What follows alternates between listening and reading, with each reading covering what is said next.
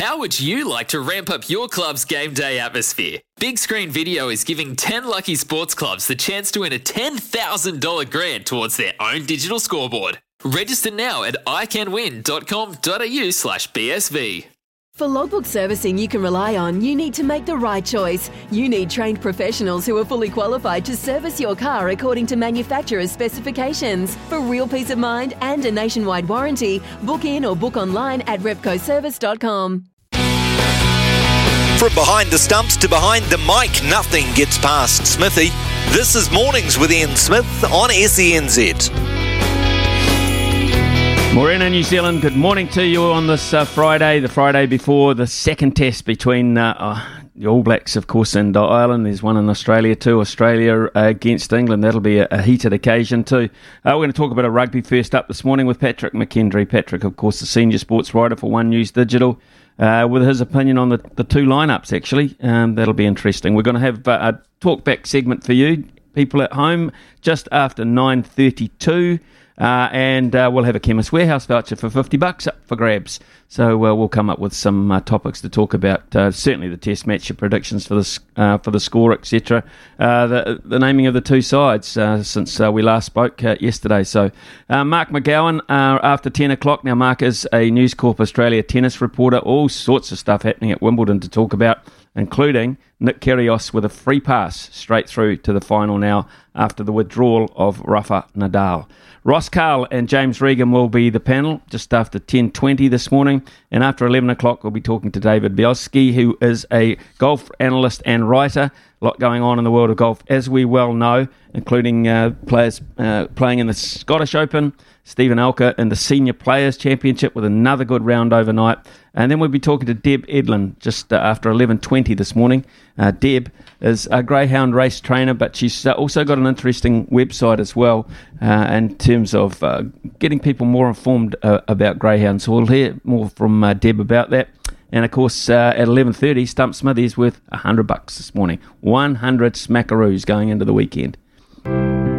Sport is our religion, and here is Smithy's sermon. Well, for me, there's a real hollowness now about Rafa Nadal's epic victory over Taylor Fritz in the Wimbledon quarterfinal. Uh, again, playing through pain as he often does, the Spanish genius in the end resisted the charge of the young American in a fifth set tiebreaker.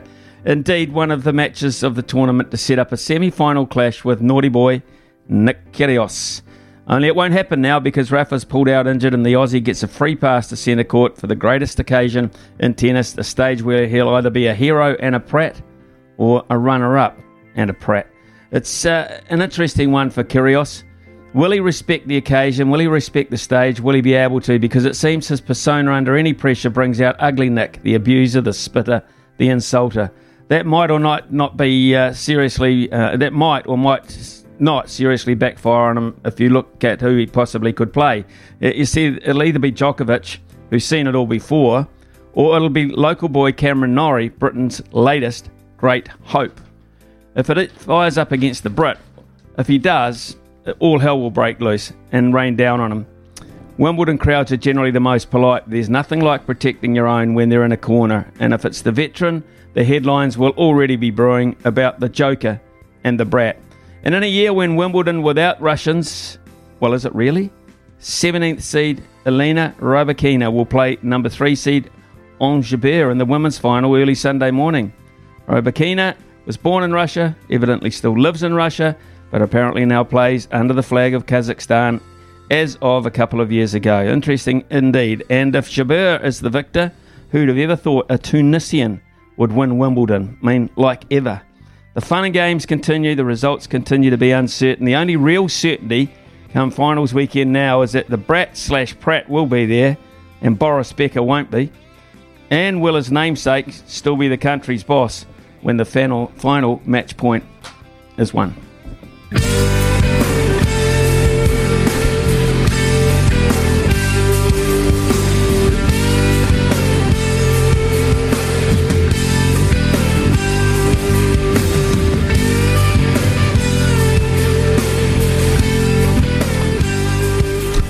Well, all week we've been uh, questioning about uh, the All Blacks and Ireland uh, team selections with injuries and con- concussions at the forefront. We waited with great interest to see who would be named to run out in Dunedin's Forsyth Bar Stadium in Dunedin for the second test uh, tomorrow night, of course.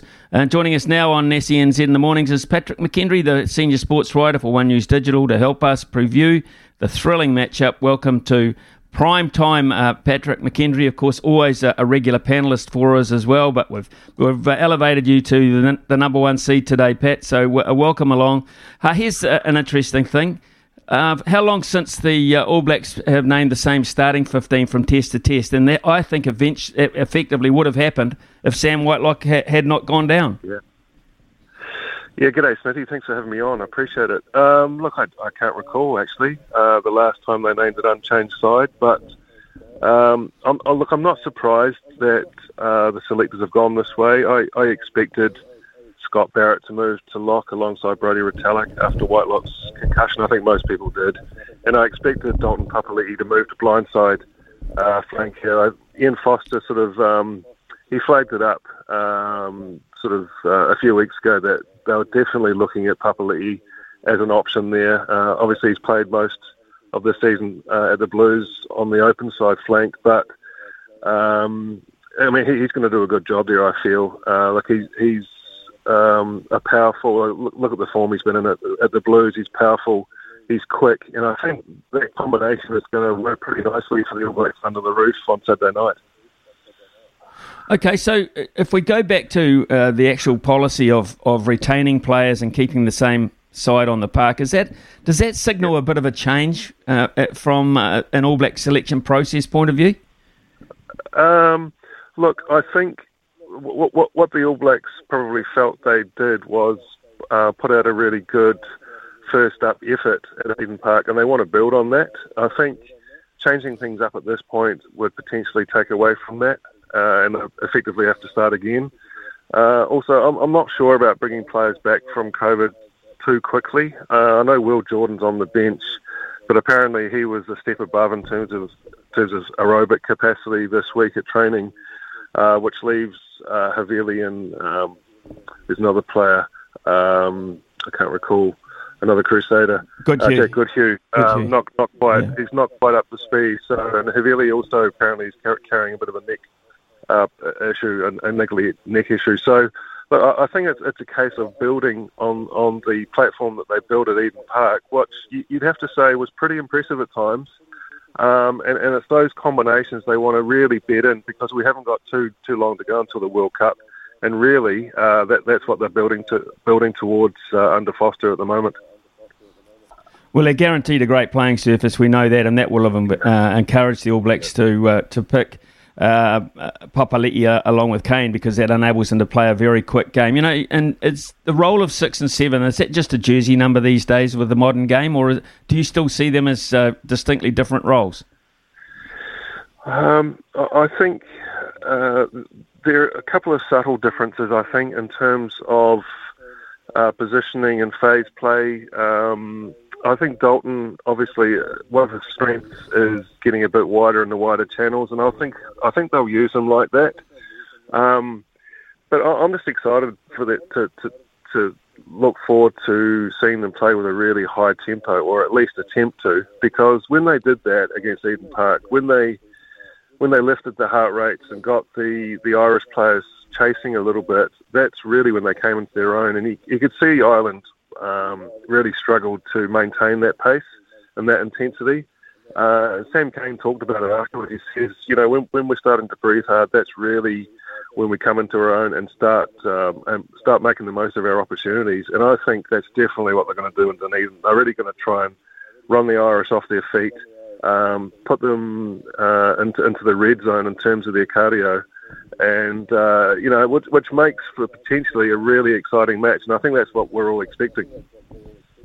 Certainly, they've shown uh, faith in the, in the front row. There's no doubt about that. One of the uh, aspects people talked about with uh, the, the quality of the scrum was the grunt behind it, and, and that was having a big man yeah. at six in, in the form of mm. Scott Barrett. Now, of course, he, he hops across the lot to uh, a locking situation where his grunt will be there, but What about the grunt from six now with Papali'i? Not a noted big man, not a noted scrum pusher. He's still quite a big man. Um, I look that, that that scrum at times went really well, and and just a word on Barrett, um, I think because he he probably surprised me a bit with how how well he played, and I think that's probably the template for the All Blacks, uh, particularly against the really big Northern Hemisphere nations in South Africa. I think uh, the ability for the All Blacks to play him there. Uh, he's so big and powerful, and he, he really does bring a bit of an intimidatory edge. I know he plays pretty close to the mark sometimes, Barrett, um, but I, I think he got it pretty pretty well right, and I, I was just really impressed with the the, sort of the, the way he used his bulk uh, and his um, decisiveness in, in carrying the ball as well as uh, defending. That really impressed me. But but with um, I, I don't think we're going to lose a lot in terms of scrummaging power with Papali'i on the side of the scrum. I think probably p- potentially the lineout uh, might be slightly uh, the weaker, uh, if, if anything, in terms of set piece, because obviously having three really um, big, big tall men there provided lots of options. It also put pressure on the Irish, uh, so they haven't quite got that this time. But they'll um, they haven't got Sam Whitelock calling either, calling the line out. So it'll be Brodie Retallick mm. this time, and, and he doesn't do that too often.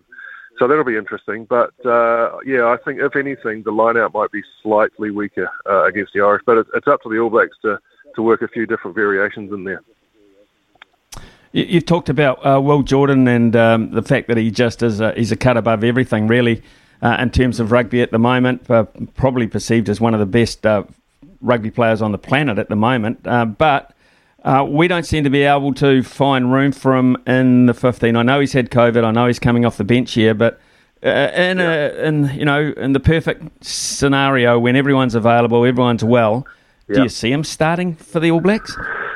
Yeah, yeah, I think I see him starting on the right wing, um, and I think he would have started there uh, in the first test and the second test if, if he didn't pick up the virus. Um, I, I, it's a case now where you have to get him on the field from the start because he's just he's so good.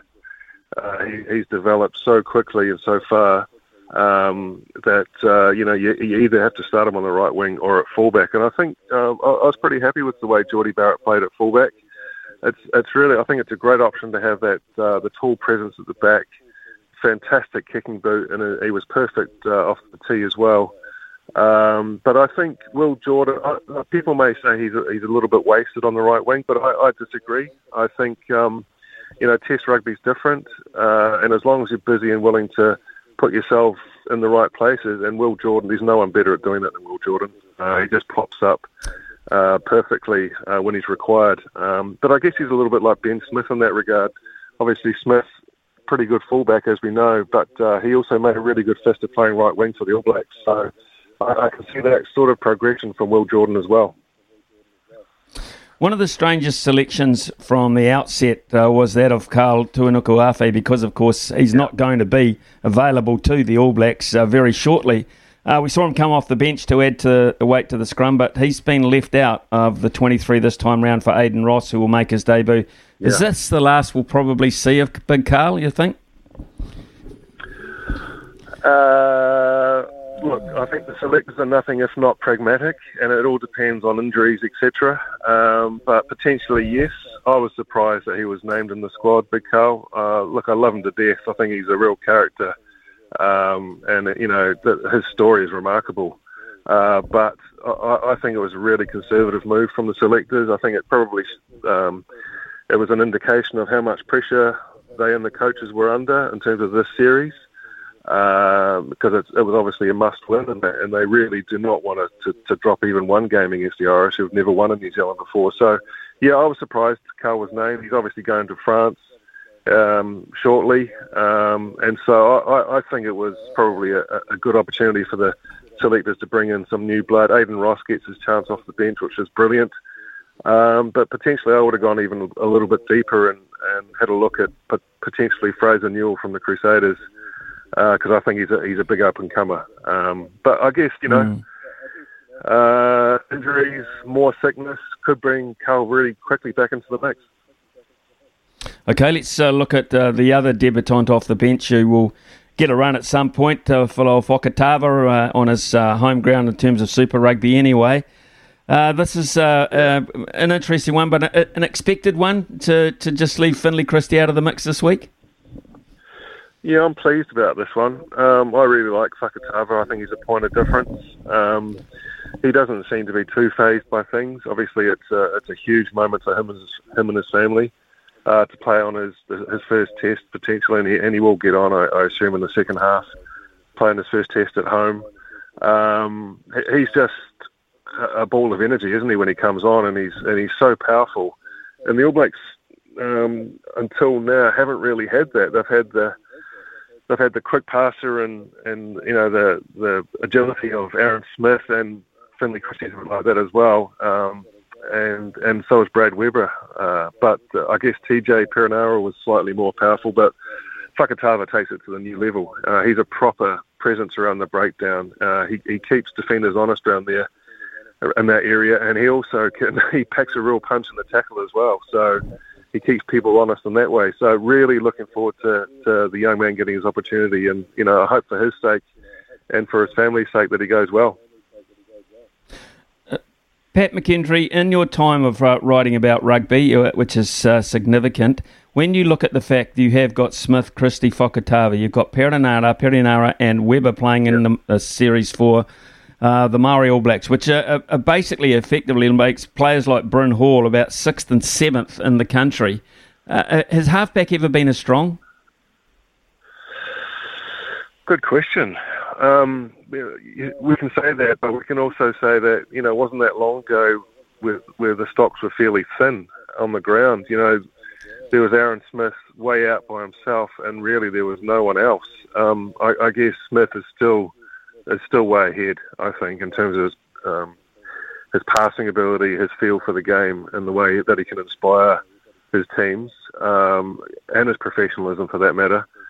Um, but there are certainly there are other options, and I, I just think for the All Blacks, it's brilliant to have a very different option than Fakatava, uh, who brings something that the others don't. Um, you know, I, I also think that um, Brad Weber really impressed for the for the Māori All Blacks uh, the other week. I thought he played a, a, a, an incredible game, and I was at the ground and I watched him, and he was just so busy. He was incredible. Um, so looking forward to him getting another chance uh, against against the Irish in Wellington on Tuesday night. But um, certainly, uh, the, the, All Blacks and New Zealand rugby are very lucky in that space at the moment.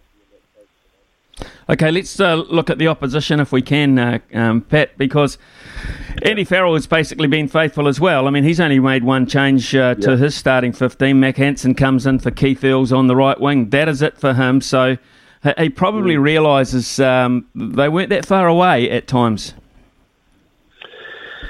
It's interesting, isn't it? They, they've come down here, Ireland and Andy Farrell, and said, you know, uh, we're building. Um, it's a great challenge playing in New Zealand against the All Blacks, and they have got very uh, a very difficult challenge in five very hard games. With if you add in the Maori All Blacks, um, so we're building, and yet they're, they're not willing to change anything for the second test, really, uh, which I, I, guess there's a little bit of mixed messaging in there. Um, you, you, look at Johnny Sexton, took a knock, a bad knock in the first half of that uh, first test, went off, uh, failed his HIA, and didn't come back on. Um, they're not willing to try Joe uh, Joe Carbery there, um, which you know I think that might raise a few eyebrows because I think basically Farrell feels that they can't win without Sexton on the field. And this guy, he's not getting any younger. Um, what is he, 37 or something? Mm, um, yeah. So I, I, guess I guess that's an indication of not only uh, Sexton's importance to the team in terms of his attack, and he is brilliant there. There's no doubt about it. But also uh, the importance that that Farrell was placing on getting a first ever victory against the All Blacks uh, in New Zealand, um, and he clearly feels that they can't do it without Sexton we know we're going to get great conditions. Uh, we know the referee, uh, Jaco Peyper from South Africa. We know what he's like. So, what are you expecting um, out of this Test match? I mean, the TAB have given uh, they've given Ireland a 14 and a half point start. Uh, I think that might be a bit yeah. generous. Oh, they, they tend to get these things right, don't they? And uh, I'm, I'm inclined to agree. Um, I don't think it'll take too much for their heads to drop. I know that they're um, you know, superbly well drilled professionals, and they have a different mindset these days, with a with a track record of beating the All Blacks. However, uh, I, I think it's it's a huge task to get up for this one for them uh, under the roof. I think all the conditions are going to suit the All Blacks. Um, the All Blacks feel that they they hit some pretty good notes at Eden Park.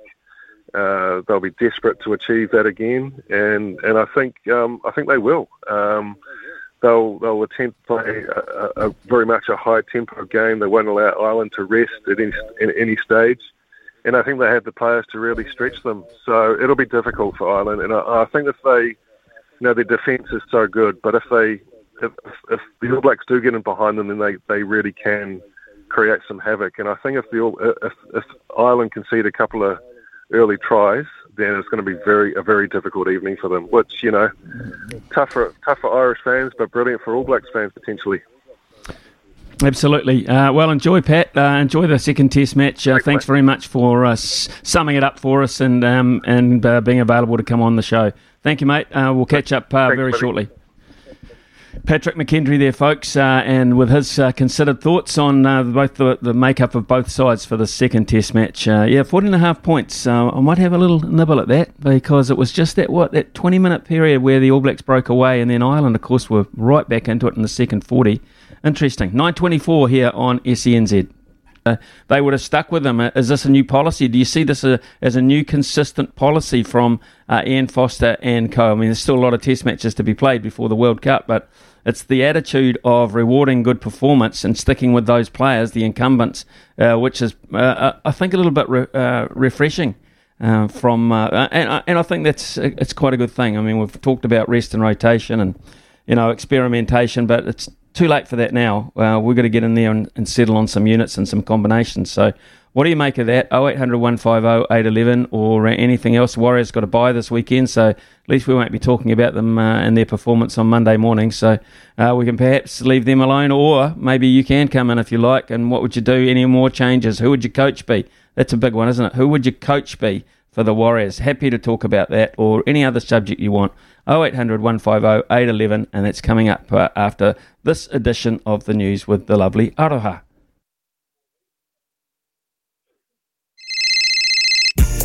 Talkback time with Smithy, brought to you by Chemist Warehouse. Great savings every day. Call now for a chance to win today's $50 Chemist Warehouse voucher. 0800 150 811.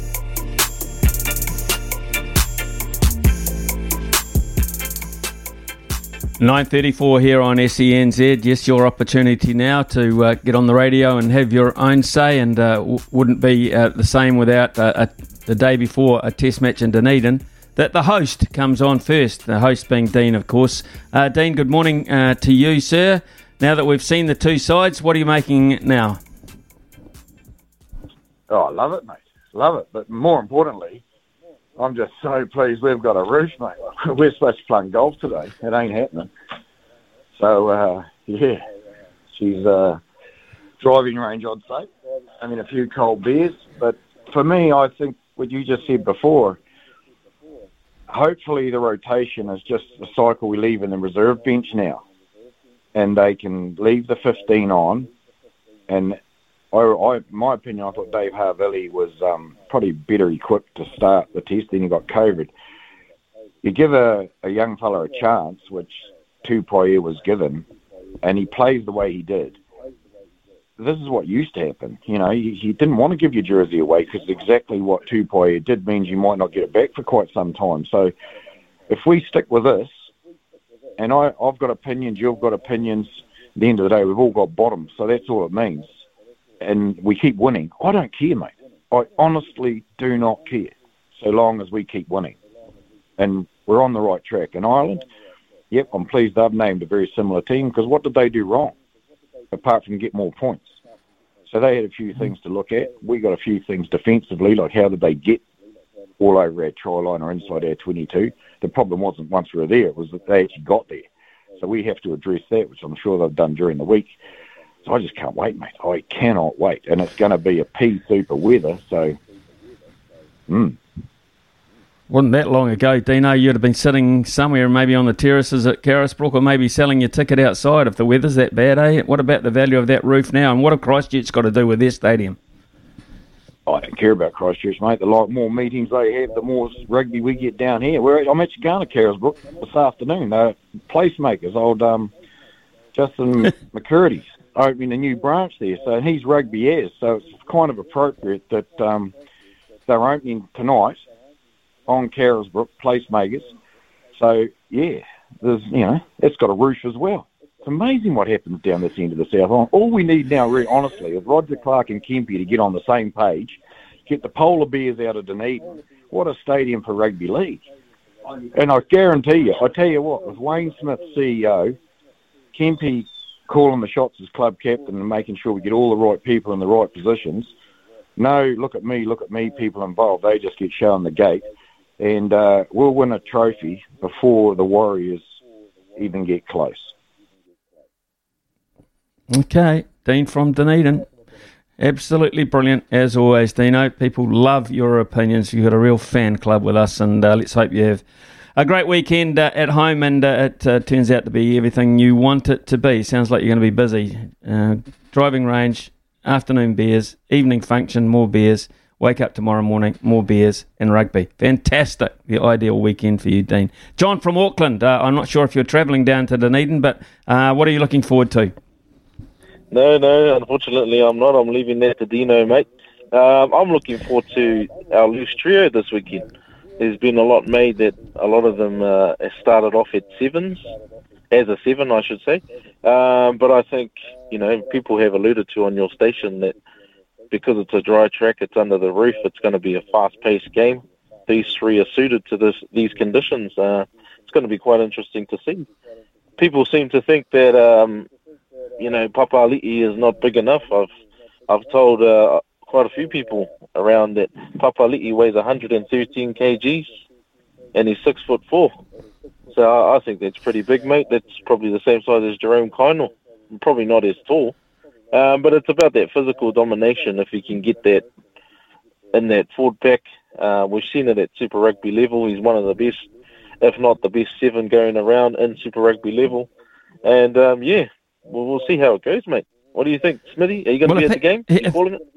No, I'm not. I'm not at the game. I'll be sitting on the couch at home watching it. So and listening to the lads do their job. But uh, here's the thing for me whatever happens tomorrow, I'm picking here, John, that uh, Sam Whitelock will go in for the next test if he's fit, right? So uh, yeah. tomorrow uh, is a really interesting night for Dalton Papali'i because if if that is the case, and and then uh, they uh, they look at that number six jersey and do they go for bulk? And you say he's as big he's as big as as uh, Kaino, which is cool. Do they go back to Barrett after his impressive uh, form at Eden Park, or do they stay with uh, with Dalton Papali'i? So tomorrow, I think tomorrow tomorrow night's huge for Dalton. Huge. Yeah, exactly, mate. And I think um, probably Scott Barrett still has the running for that number six jersey at the moment because of that awesome performance, and we need that against South Africa. I see that the Springboks have uh, are starting the old rotation as well, what we did a few years ago. So it'll be interesting um, you know, I think we should hold that, that starting 15 that started the first test. Unfortunately, some of them are injured and COVID and whatnot. But yeah, like I said, it's going to be interesting. Mate, Tupaea, he needs to stay there as well. Um, like Dino said, he took his chance when Harvey had COVID. So yeah, I won't blabber on, but that's all me. Cheers. Hey, John, always enjoy your, your call and you don't you do not blather on as far as we're concerned. we we love uh, hearing from you. Neville from Dunedin, talk about uh, the fact that uh, Dino's the host down there. Well, Nev, Nev's been around a bit longer than Dino. I'm, I'm, I'm picking. Um, Nev and oh, Nev always, oh, Nev always, always has considered opinions about rugby and in particular golf and the old LIV the LIV tour. Yeah. Dino says we've got cats and dogs down here, and it's going to be the same tomorrow. But um, I just think we could be in for a ripper tomorrow night because we've got to remember Ireland spent over 10 minutes attacking inside the 22 in the first half, whereas the All Blacks mm. only had three minutes. So if Ireland can work out how to get over that last metre, we could be in for a real, real ripper. Um, but anyway, I was just going to briefly comment on the golf because we finally seem to be getting some common sense. Rory McIlroy has suddenly decided that he's going to stop, you know, um, mouthing off about them uh, not wanting them to come back and all that sort of thing. And he said in retrospect, he would like them to sit down and talk with the LIV Golf Group and see if they can sort out this mess. And I thought, well, he's, basically listened to Martin Kaymer, I think, who was also saying exactly the same thing. He says, look, we're not against anybody playing on this tour. We want to play golf, you know, on all the tours. So why don't they just sit down and work it out? And um, I think with McIlroy being on the player council on the PGA Tour, he just might have got, you know, got some common sense, hopefully, to come out of all of this. Because there's one thing that hasn't been touched on is that the Asian Tour is growing and they are sponsored by, guess who? LIV Golf. So what's going to happen is, is are these other tours going to the PGA and the DP? Are they going to ban all the players who play on the Asian tour? Uh, there's no end to it.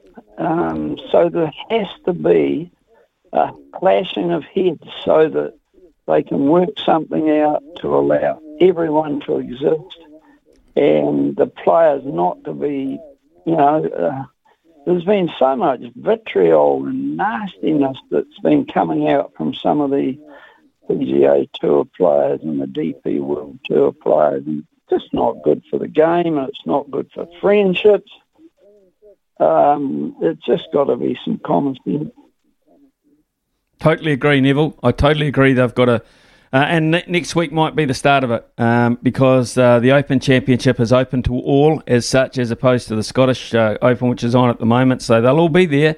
And uh, we'll be talking uh, to golf uh, correspondent David Bialeski bef- just after 11 this morning, where we'll be asking him a lot of those questions. One of the ones I want answered too. Neville is who get how do they approach these players? Is there an open invitation to cross the border?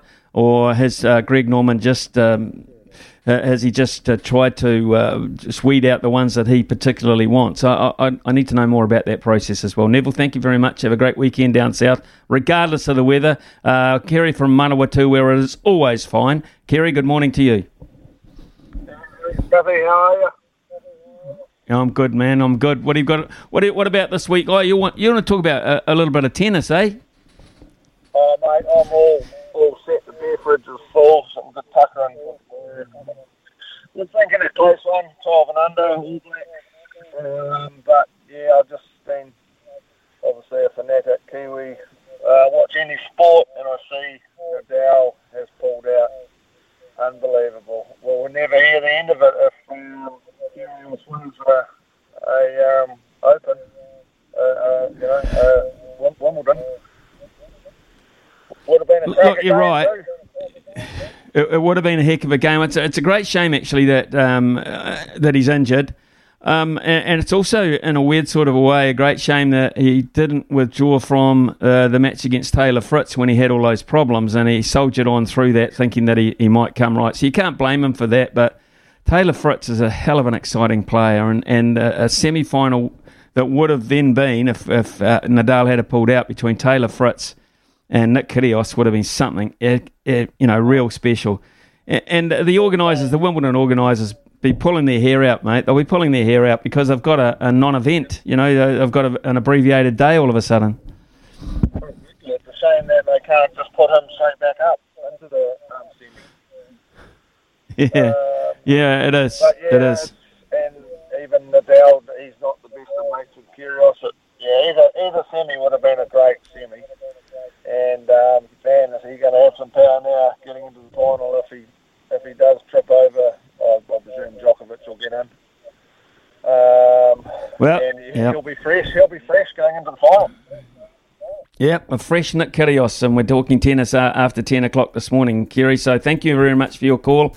Uh, continue to listen in because we have Mark McGowan on that very subject very shortly. Uh, we'll take a short break here on uh, SENZ. Thank you so much for your calls uh, this morning and all week. The boys will make a call on that to Chemist Warehouse voucher very shortly. Summer or winter, he's the voice of sport in Aotearoa. This is Mornings with Ian Smith on SENZ. 9.51 and a number of texts have come in this morning. Davis come in and said, uh, he's pointed out, we have a full house in uh, the All Black forward pack this weekend, two locks and three sevens. Um, effectively, uh, because Ardie Savea, of course, a lot of people thinking Ardie Savea uh, is uh, a number seven, a natural number seven. So, yeah, you're right there. We have uh, two locks and three sevens uh, in the engine room this weekend, Dave. Well spotted.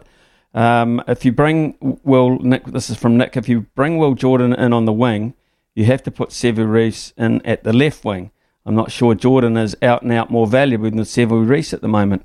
Yeah, it's an interesting thing. I'm not sure that he is at the wing either. I think at fullback he's unbelievably good value.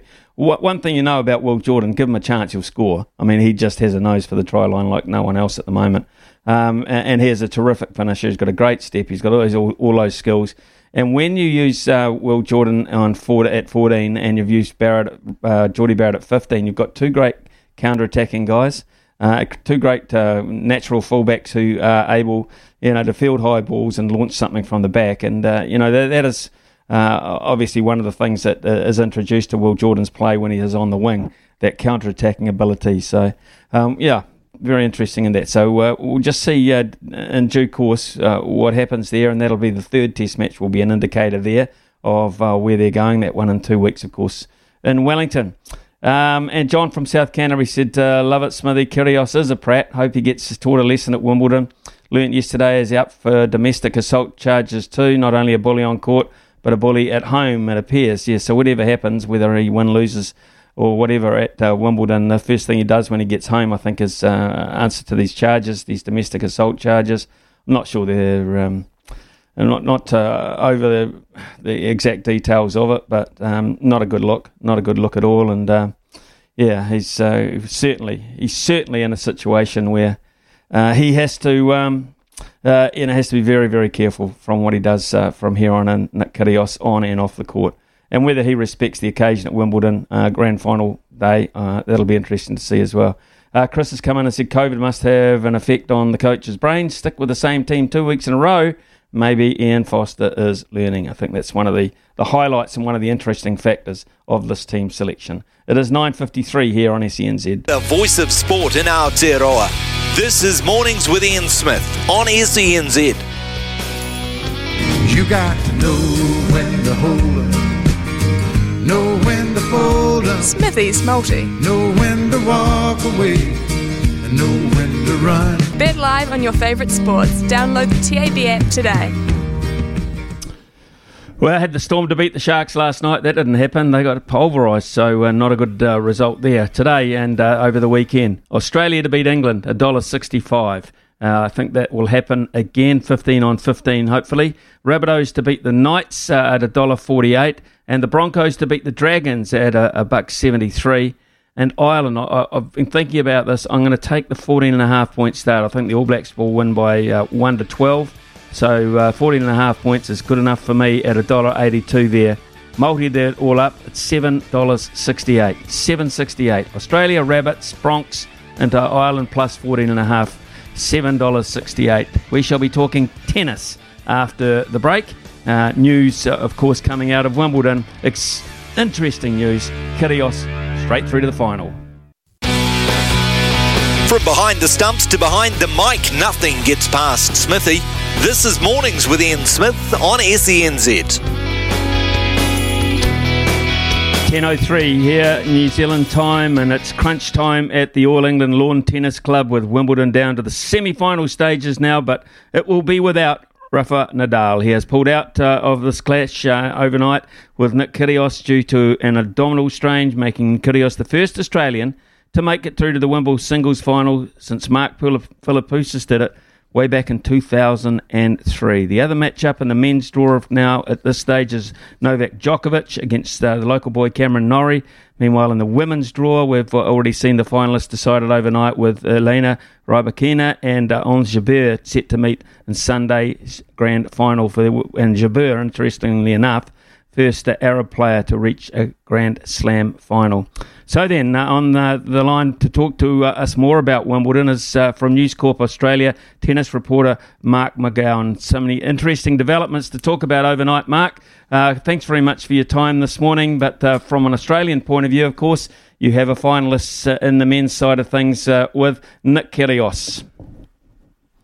Yeah, absolutely. It's it's one of those situations where it's, it's a bit bittersweet for, for Nick Kyrgios, but it's it's a bit of a, a, destiny fulfilled for him. I think it would have been a waste if he never got to this sort of stage of a of a Grand Slam. He's, he's such a great talent, but obviously you never like to see it in these circumstances, and, and obviously very shattering for, for Rafael Nadal, a, great champion of the sport.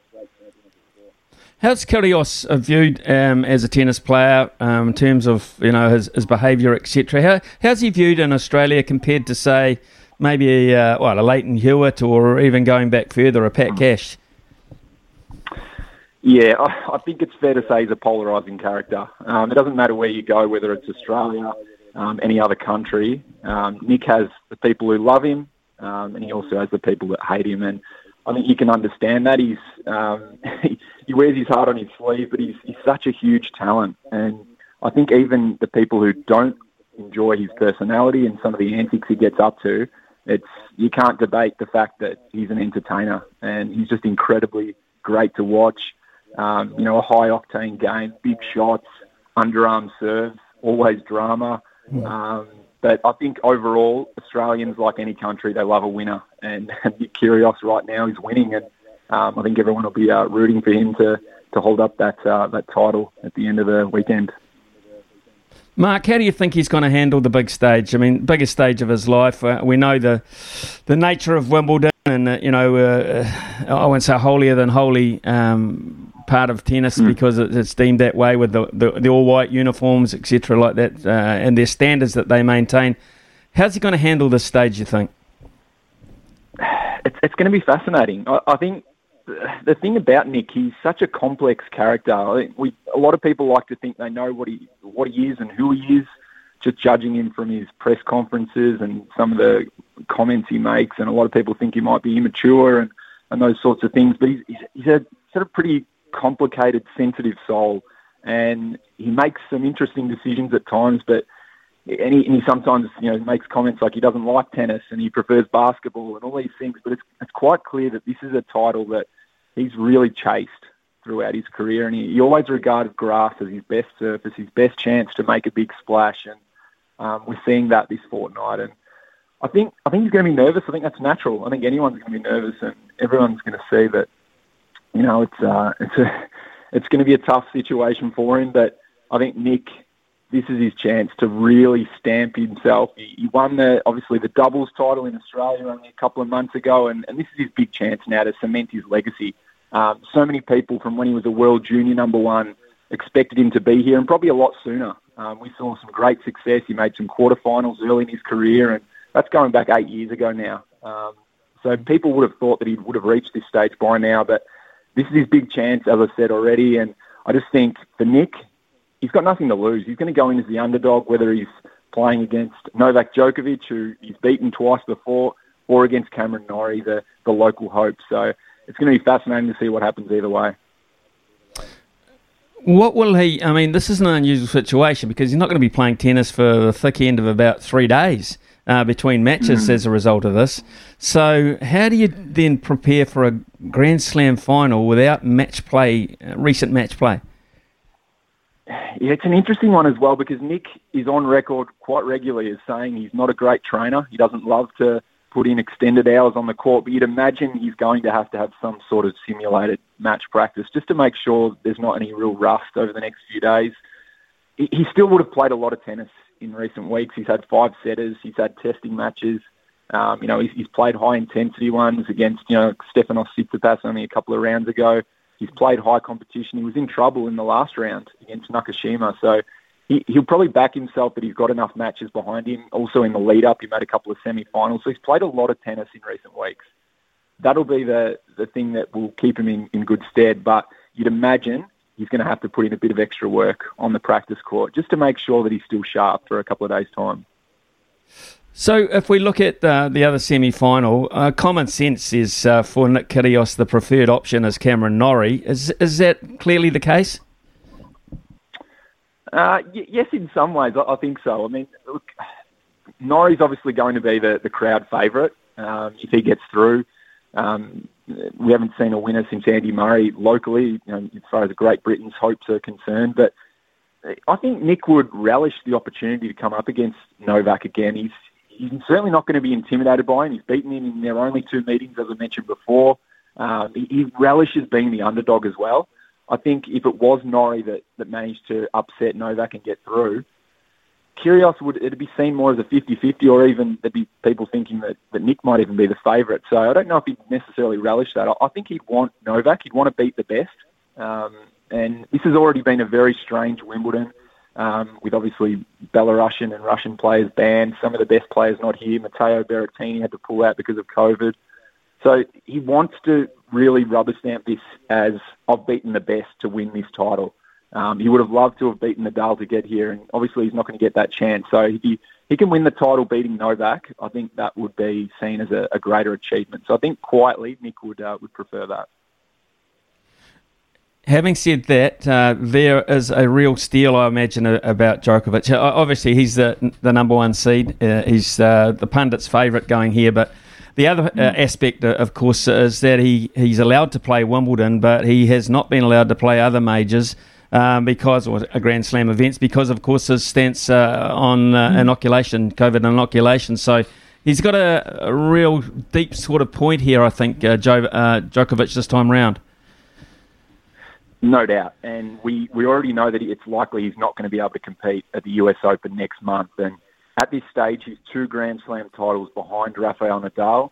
So obviously, if he can win here, he slashes that in half um, with a, a, very strong likelihood he won't be in New York um, in August. So it, neither of them are getting younger. And yes, they might talk about, yeah, we're not chasing history and it doesn't matter who wins, all these sorts of things. But there's no doubt privately that Novak would love to be, once all's said and done, the, the Grand Slam overall titles leader. And um, you just never know when you fall off a cliff as an athlete when you're over 30. Um, at this stage, it looks like Novak's going to go on for years, but you just never know what's going to happen, whether it's injury, like in Rafael Nadal's case, or or something else in your life that might happen. So for Novak, his time is right now. He's he still looks at his absolute peak. He's come back from the dead in his last round. He was two sets to love down against Jannik Sinner and impressively came back from that position. Um, he, will be a heavy favourite to beat Norrie, um, and you'd expect he'd, he'd be the favourite against Nick as well, even though the, their head-to-head record is in, in the Australians' favour. But this is this is Novak's chance, and I, I, you'd still back him at this point to be um, to be the Wimbledon champion at the end of the weekend. But funny things can happen, and it could be destiny for Nick Kyrgios. Yeah, it could be destiny. So uh, all eyes on that, but all eyes too on uh, the women's side of things as well, Mark. And you mentioned mm. the absence of uh, Russian and Belarusian players as such. Uh, but it's not quite the case because uh, one of the finest finalists, of course, is Elena Rybakina, who uh, got through against Simona Halep 6 3 6 3 overnight. Uh, Russian born, still has a residence uh, in Russia, although playing under the Kazakhstan flag. So there is, a, in a sense, and I, I guess a lot of Russian players who have been ostracised or banned look at that and say, really? Really? Yeah, it's an interesting turn of events. There's no doubt about that. We actually saw before the tournament started, we had a, a player change nationalities to, to make sure she'd be able to enter the draw. So there's been all sorts of strange events going on at this Wimbledon, and, and this is just another. And it was always probably going to end up this way, wasn't it? But but Rybakina, it's she's she's a, a really talented player, really big ball striker. Um, I guess it, you never know if you're going to reach this stage, which is the type of player that you always thought had greater greater things in her future. And Ons Jabeur is um, is, a, is just a fantastic player to watch. Doesn't have the the big artillery that uh, that Buckner has, but just an artist out on the court. Loves using angles, slice, everything, and um, it's going to be a fascinating final. I don't think anyone would have picked that to be the the final at the start of the fortnight, but it's it's a really interesting contrast of styles and, and should be good fun to watch. It is an interesting one. I mean, who would have thought uh, the real possibility, and she is the favourite here for Jabeur, is that uh, a player from uh, Tunisia, Tunisian-born uh, tennis mm. player, would be in a Grand Slam final, perhaps uh, a Grand Slam champion of Wimbledon of all places. Shows the global reach mm. of the game in some areas, I guess. It, it really does, and and she's been steadily climbing the rankings over the last few years. She's one of the best players in the world now. There's no doubt about it. It's not necessarily a shock to see her at this stage of the tournament. But the fact that this is her first time, you, you just never know if someone's going to make it this deep into a tournament. And she's, she's been really impressive. She had a bit of a stumble in the semi-final, lost the second set, but, but managed to, to steam home in that third set and win quite comfortably. So um, she, she's really popular in her home country. She's very popular among the playing group, and she's probably going to be the one that the players will, will side with and would love to see win. But uh, Rybakina is the the younger player, and as I said, the, the big ball striker, and um, it's going to be it's going to be really interesting to see. I, I'd back Ons to be the the favourite, um, but if Rybakina can get that serve going on the grass, um, she's going to be very tough to beat. I would imagine we'll see Serena Williams at the US Open because uh, it's home after all, and she's the favourite, uh, a crowd mm. favourite there. But how much longer? Just looking at the fact that uh, she was eliminated so early uh, at uh, at Wimbledon. Yeah, I think a lot of us thought she was done already. Um, it, it, was a little bit of a surprise to see her come out of retirement. Well, it wasn't retirement. She's never actually officially retired. We hadn't seen her for, for a year or more. And a lot of people just thought we may never see her again. And um, obviously accepted the wild card, played doubles before Wimbledon, and threw herself into the singles draw a week later. It was always going to be very tough at her age, um, on the wrong side of 40 and with such little preparation. But uh, New York is obviously very close to her heart, as for obvious reasons, and I think we'll see a much more competitive Serena um, once the US Open rolls around. She she'll obviously try to play um, at least one tournament in between then and now. Um, you'd imagine she'll probably play even more than that just to get some match practice under her belt. She's running out of chances to to win another Grand Slam title, and it's probably pretty long odds at this point that we'll see her um, hold another trophy aloft. But at, at this point, it's it's foolhardy to to doubt Serena. She's just done some amazing things in her career. She's arguably the greatest female player of all time. So maybe there's another fairy tale to come, but um, I think from what we've seen in her Grand Slam results over the years, it's becoming increasingly difficult for her to maintain a high standard over a whole fortnight. So um, you'd bet against her in, in some ways, but then there's that, that nagging um, belief at the back of your, of your mind about doubting Serena is always um, a dangerous thing to do. No about face from uh, Ash Barty?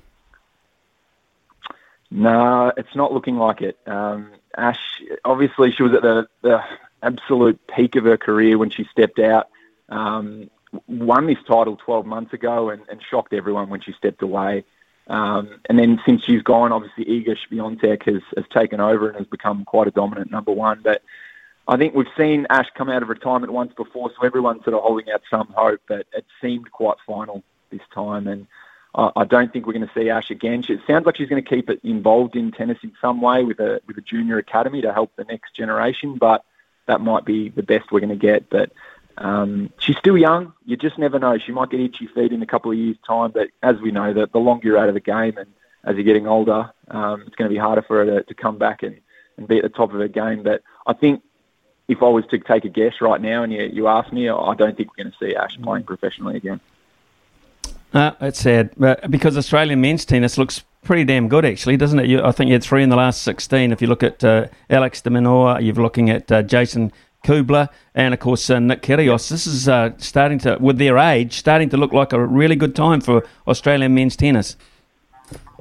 Yeah, absolutely. Yeah, the, the men are, are showing some real promise. We've seen Thanasi Kokkinakis um, after so much injury worries. He's, he's had a, a, bit of a bounce back year this year, winning a title at the start of the year. There's, I think there's, you know, there's, there's some guys knocking on the door of the top 100 as well. There's, there's regular, strong representation in that top 100 and competing at the Grand Slams um, it's it's it's really good for, for men's tennis. Um, and if Nick can win a Grand Slam singles title on top of his doubles title at the start of the year, I mean, it, it just shows that, that men's Australian men's tennis is getting right back to the um, the pointy end again. The, the women's game in Australia isn't in quite as good shape now that Ash has stepped away.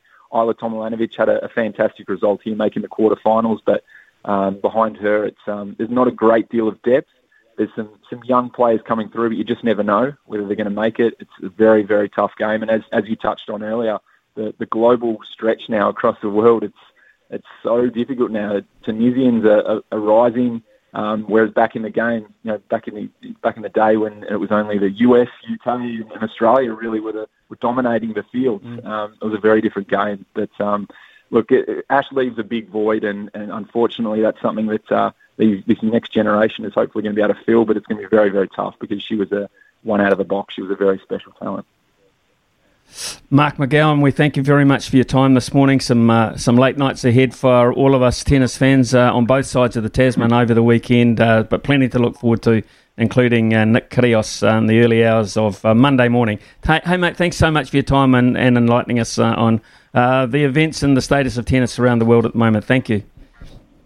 My pleasure. Thanks for having me. Cheers, uh, Mark McGowan there, uh, of uh, course, uh, tennis pundit uh, for News Corp Australia. He's a tennis reporter over there, and uh, exciting times for Australia with uh, Kyrgios on the edge of something very special. 10-19 and panel next. This is Mornings with Ian Smith on SENZ. Big talk, big opinions, the panel.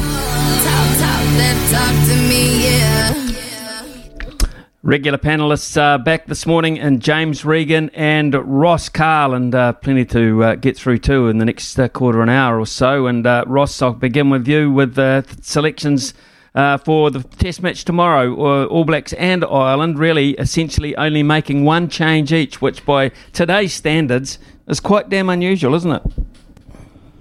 It is, especially when you look at what the Springboks are doing, changing entire squads over. Um, but you know, it's it's good to see that they're staying true because we need to see the All Blacks consistently playing similar sides week in week out if we want to know who the best team is come the Rugby World Cup and have some cohesion there. So I'm a big fan of that. Uh, I do find it interesting that you know last week it was all about strengthening the line out, and this week um, they've got Dalton Papali'i. Uh, I thought maybe they might bring in a lock for Whitelock and leave Scott Barrett where he is, even though Papali'i deserves his shot because he's played so well.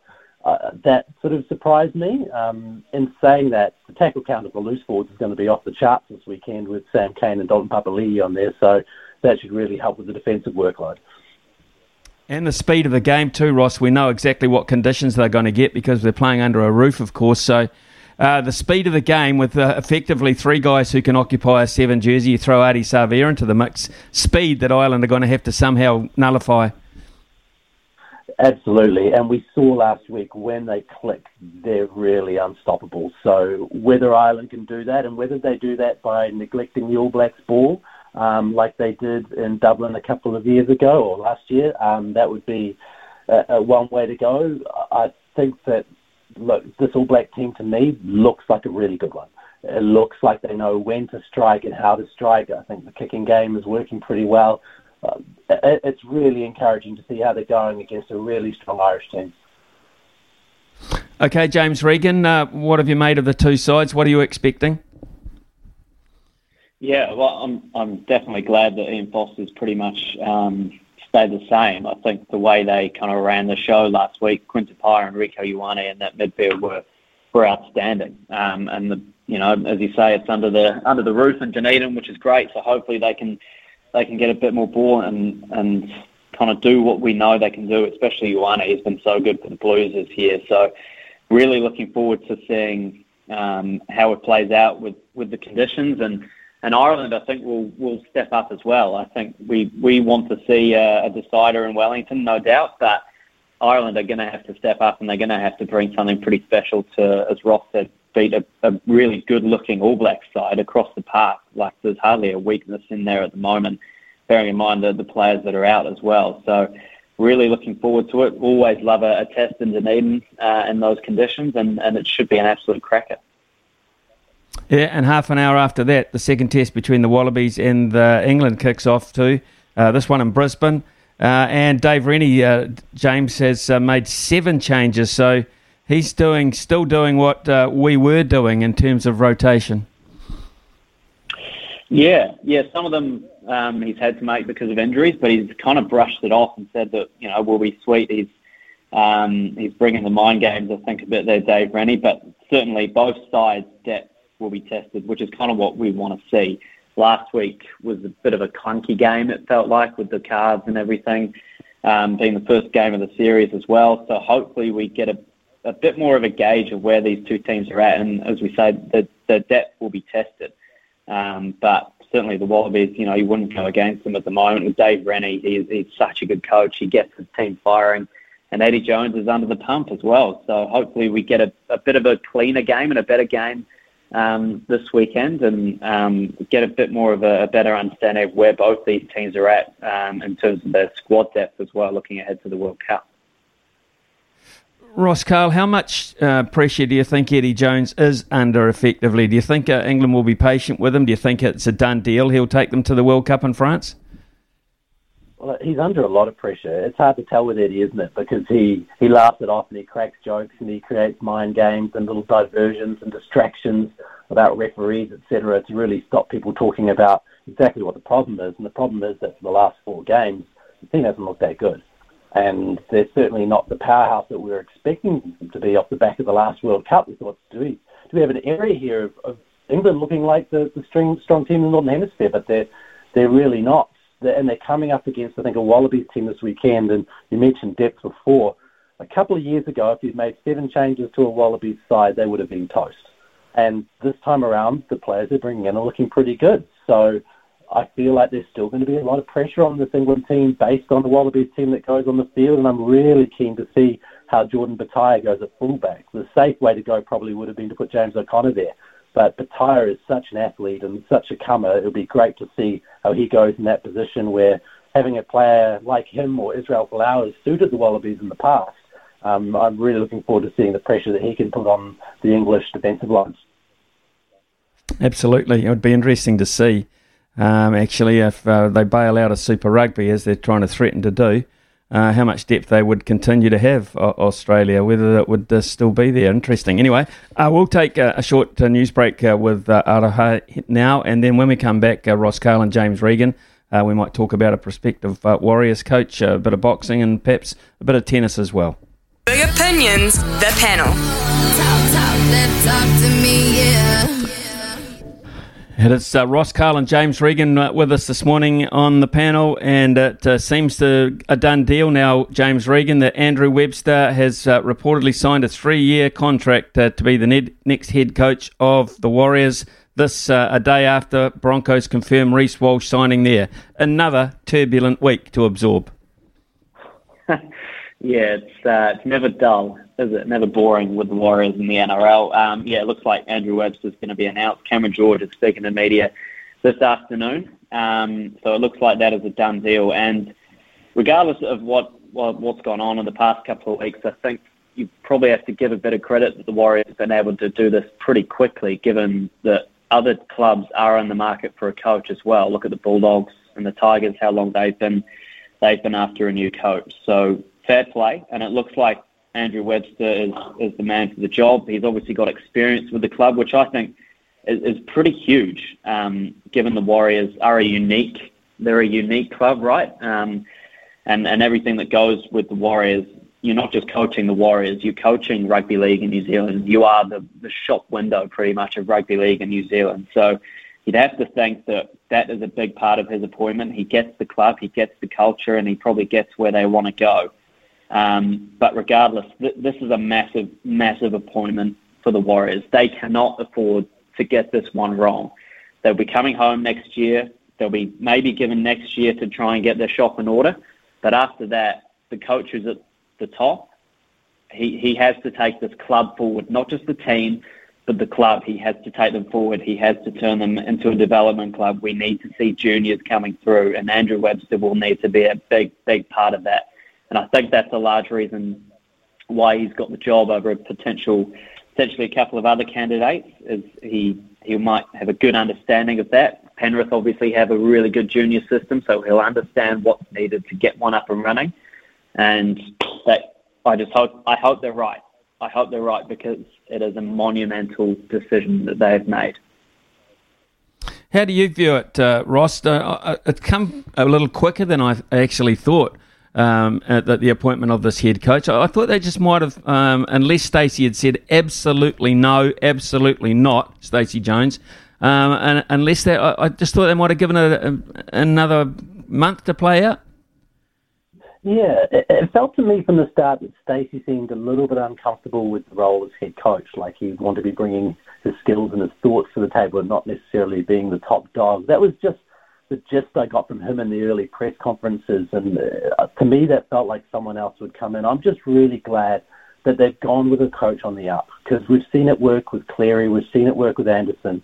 You know, when you think about the appointments of Matt Elliott and other people like that, when they've gone with journeymen, it has really blown up in their face. They need someone with new ideas and a new direction. And I think the great thing about Webster, and I think James alluded to it before, is he's seen what not to do at the Warriors. He's also seen what to do at Penrith. So he's got some experience there that we can really get some backing up from. Um, uh, it feels to me like that's a really good appointment. He could probably lean on Ivan Cleary a little bit for some ideas on what worked there, um, which is nice as well. So uh, it feels like it's come quickly, but I think that's a good thing as well. They need to move on. They need to make some decisions, and they need to carry on because the longer we labour in this season and deal with the problems that are happening week on week, uh, it's it's just becoming difficult for the fans to fathom, even if they come home and get a win. Uh, there's so much pressure on the CEO. That press conference yesterday was brutal. Some of the questions asked of him, they were basically saying, you know you guys ruined the club, you and the owner. Is it time for you to move on? And and he was having to face those kind of questions. That's some sobering stuff for a CEO to put up with as he makes decisions like this, and then he has to face another media conference where similar questions will come at him again today. Boy, there's some pressure on the top brass. So they have to get this right, and hopefully this one is one decision that is a good one. Yeah, well, I'll put it to bed, I suppose, once they make an announcement. I, I, I feel for Cameron George in a lot of areas. Actually, it's not it's not that common that you uh, can't even get to your own office for over a thousand days and expect to do a hundred percent job with all those personalities, all those uh, differing cultures, and they're people who are desperately homesick, people who don't want to leave home anymore, who change their mind along the process. So I'm not sure it's the. Uh, uh, it's. I don't think it's a cakewalk CEO of the Warriors at any point in time, really. But this particular period has been particularly turbulent and scary, actually. Um, I, I open my next subject here with the word bugger, which I'm probably not allowed to say, but I will because uh, Ross Karl bugger, David Nyika out of the Commonwealth Games with a hand injury, and there's a guy I, I really um, I like David Nyika, and I think he's a hell of a boxer, so, and that was a medal uh, out the window, I think. Yeah, look, he's one of the nicest guys you meet in New Zealand sports. Um, I've had some issues, I suppose. He's now four and four as a professional fighter, and this is an amateur competition.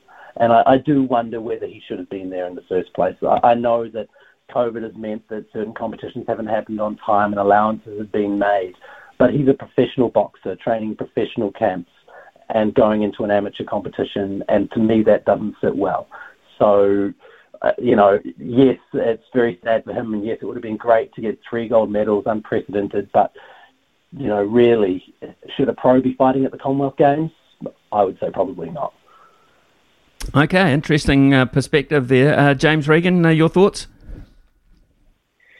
Yeah, I, I, have to tend to agree a bit with Ro- what Ross said. I think if you're David Nyika and the opportunity is there to get a third Commonwealth Games gold medal, then you go for it, right? But um, I think in the long run as well, this might help him. He'll get a bit of time off.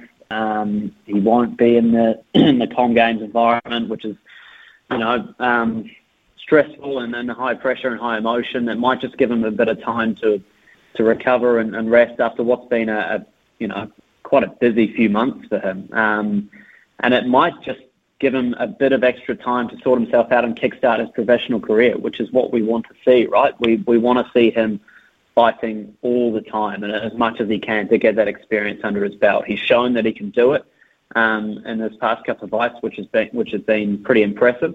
And now he just needs to just needs to take that next step. So it might there might be a silver lining in this. It would have been amazing to see him get a gold and um, kind of complete that amateur journey the way he wanted to. It's not going to happen, but uh, you know everything happens for a reason. I, I think there might might just be some positives in, in this that he can take. Um, but now now we, we want to see him kick on, right? This is this is what this is the business time for David Nyika. He needs to kick on. He needs to get a few more fights under his belt when he's when he's healed. Um, and get back into camp, hopefully, with, with the likes of Parker and Fury that can take him to the next level. So, all the best to him. Well, if everything happens for a reason, James, then uh, I can't quite find the reason why um, Nick Kyrgios has got a free pass to the Wimbledon final, but he has. So uh, we'll just see how this uh, pans out in the early hours of Monday morning. Kyrgios v either Djokovic or Norrie. What do you make of that? Yeah, well, I think it's great. I think it's great. Um, it would have been good to see him play Nadal, no doubt, and, and I would have liked to see Nadal go all the way um, and remain on track for that uh, that Grand Slam, that, that calendar year Grand Slam. But as we say, Smithy, everything happens for a reason. You never know. Kyrgios might go on to, to win this one, but um, look, I'm one of those that says it's great for the sport, it's great for tennis. We're talking about Wimbledon because he's there and he's making it entertaining and he's having a go at the, the media and – and engaging with them, which you want to see, right? So uh, I'm all for it. I would have liked to see him, of course, play in that semi. I don't think anyone should get a free ride to the final, but that's the way it is. And, and good luck to him. I think uh, good luck to Cam Norrie as well. Hopefully he can make that final with that Kiwi connection. But yeah, we'll, we'll see. And I, I think it's great. I'm all for it feast of uh, sport to watch on Sky over the weekend. Rugby um, all the way through, and of course uh, the NRL in, pro- in progress. Uh, but tennis, of course, in the early, early hours of each morning, uh, Ross. So, uh, and I'd imagine Kyrgios will attract uh, some fair ratings on both sides of the Tasman. Yeah, people love to watch him, don't they? Because he's just loose. He's loose as anything. I, I do wonder about the rules in these Grand Slams. You know, if a player pulls out, surely someone else can be pulled in there's got to be a way that you come up with someone who is almost the best loser scenario, so people still get to see that game, and a player has to earn their way into the final and not have, you know, that freshness that um, Kyrgios is going to have over, let's face it, probably Djokovic, having played less games and you know being able to go in nice and fresh. I I just wonder whether there's a way that they can figure that out. Maybe the highest ranked person who lost in the quarters has the ability to stick around for the semi final and they ask them to stay an extra day just in case. It would be great because you want to watch two semi finals. you don't want to watch one. And I'm sure that people would have turned up to watch no matter who um, Kyrgios was playing. So, yeah, I wonder whether that's something they should look into. Okay, thank you very much, fellas. Uh, have a great weekend watching uh, all the delights in front of us. James Regan and Ross Karl were our panel this morning. Another one, of course, uh, on Monday morning. Thank you. Summer or winter, he's the voice of sport in Aotearoa. This is Mornings with Ian Smith on SENZ. Text from Sam. Smithy, uh, happy with the new Warriors coach. Glad we have got someone young and not someone who's tried with a bad record, uh, Kearney or Brown. He has served a solid apprenticeship and uh, good time spent at the Warriors before. Hopefully, uh, we play the long game and give him time. Big question mark is can he stand up to the owner and tell him to stay out of running the football team? Interesting point there, Sam. Um, and that reminds me that uh, Sam Hewitt will be uh, in charge of uh, Staffy's show this afternoon from 12 onwards. So, uh, about an hour and 10 minutes away. Sammy Hewitt uh, has got uh, the controls there. Interesting too, the story coming out of Russia about Brittney Griner, the women's uh, basketball player who has now pled guilty and, and is now awaiting a sentence over there. And uh, of course, it's all cut loose on the on the basis of the, that uh, she, of course, should get some sort of special treatment from Joe Biden and the, the, the, all the politicians in the US trying to do deals, etc., prisoner exchanges and um, you know, it's an interesting point of view. Um, she she gets some sort of status, of course, because of, of who she uh, who she is and what she's achieved. She said she never meant to break the law or upset anybody, but fact of the matter is she did. Um, the, the, the one that really did irk me the other day is when I, I read uh, from uh, a statement from uh, a female basketball coach in the United States who said, uh, "If this was LeBron, this would have been well and truly sorted by now." If this was LeBron, now, here's the thing for me. I totally disagree with that. That to me is uh, quite a sexist statement. Quite a sexist statement. Um, and it's sort of intimating that it's because it's a woman that they'll do nothing about it. Absolute, complete, and utter crap. Uh, the other thing is, you think if, if it was LeBron James who wouldn't do it in the first place, uh, if it was LeBron James, you don't think the Russians would like holding on to LeBron James? Goodness me, they wouldn't be trading him for nothing. Promise you that. So this is uh, this is out of control and I hope someone puts a lid on it very quickly and gets the r- realistic approach to it. Um, she broke the law. In a country where you're not in charge of the laws or the rules about the laws or the sentencing about the laws. She knew it. It's 10.50 here on SENZ. Sport in Aotearoa. This is Mornings with Ian Smith on SENZ. The loveracing.nz update. Your home for everything thoroughbred racing. Visit loveracing.nz, racing's biggest fan. Mark Clayton uh, is uh, with us again this morning, and Te Rapa and Hastings, uh, the uh, venues to, for domestic racing uh, tomorrow. Wet tracks, I would imagine, Clado. Yes, it's pretty hairy weather up here in Auckland today, and I dare say some of it would have made its way to the Waikato, but uh, that'll be good for crystallising the TL Moody Cup tomorrow. Um, loves rain on the day, so it'll be very hard to beat Ace Lawson Walker, Ace Lawson Carroll, uh, the apprentice rider for Danny Walker and Aaron Tata. Gives it a big show in the Moody Cup, and gee, jockey you would have remembered from years ago, Smithy, JF Grills. What, what a gentleman and a hard case he was. And the Memorial Classic goes around tomorrow at uh, Te Rapa, and I tell you, the Tia Moody people, they love winning this race, and former Tia Moody boy Andrew Forsman, he's got a huge chance with hot pinks, although they tell me Joe Bell tipped it out on the show this morning, so he might have put the stopper on it, so that augurs well for the next one down the page, uh, Bully Brook, who's got a good record at Te Rapa. Well, if Joey tipped it out, it probably will help the price because no one listens to Joey. Uh, but they do listen to you on the good oil, uh, and, and, that's for sure. And I tell they tell me you got a good guest on tomorrow. Yeah, well, apparently they told me it was a real fate until he started uh, touring with you. He got him into betting and watching races on his phone out the, on the uh, outfield. But Kyle Mills rejoins us uh, tomorrow, and he's doing a great job. He loves it, and he knows the stuff too. And jump jockey Emily Farr She's riding at Harbour on Sunday, but uh, we've managed to get her back in for a, uh, another show tomorrow after, boy, we, she wouldn't call a race last time, but she said, I won't call a race, but I'll sing a song, and oh, I had us all in tears.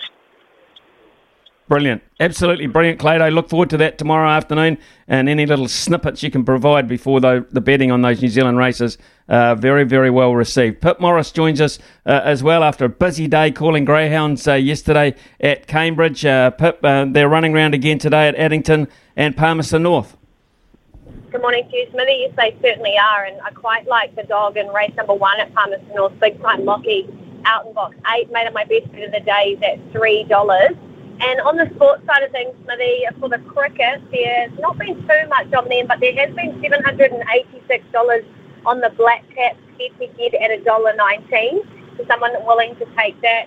And also in the backing black promotion that we've got with the All Blacks, 60% of the winning team and margin bets are on the All Blacks 13 plus against Ireland this weekend.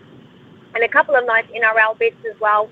$1,000 on the Eels, 19 plus at 262 $4,000 on the Knights head to head at 255 and lastly, three and a half grand on the Dragons to cover the two and a half point start at two dollars forty-five. So, really nice weekend to look forward to. Sports and might all be inside with the weather currently at the moment.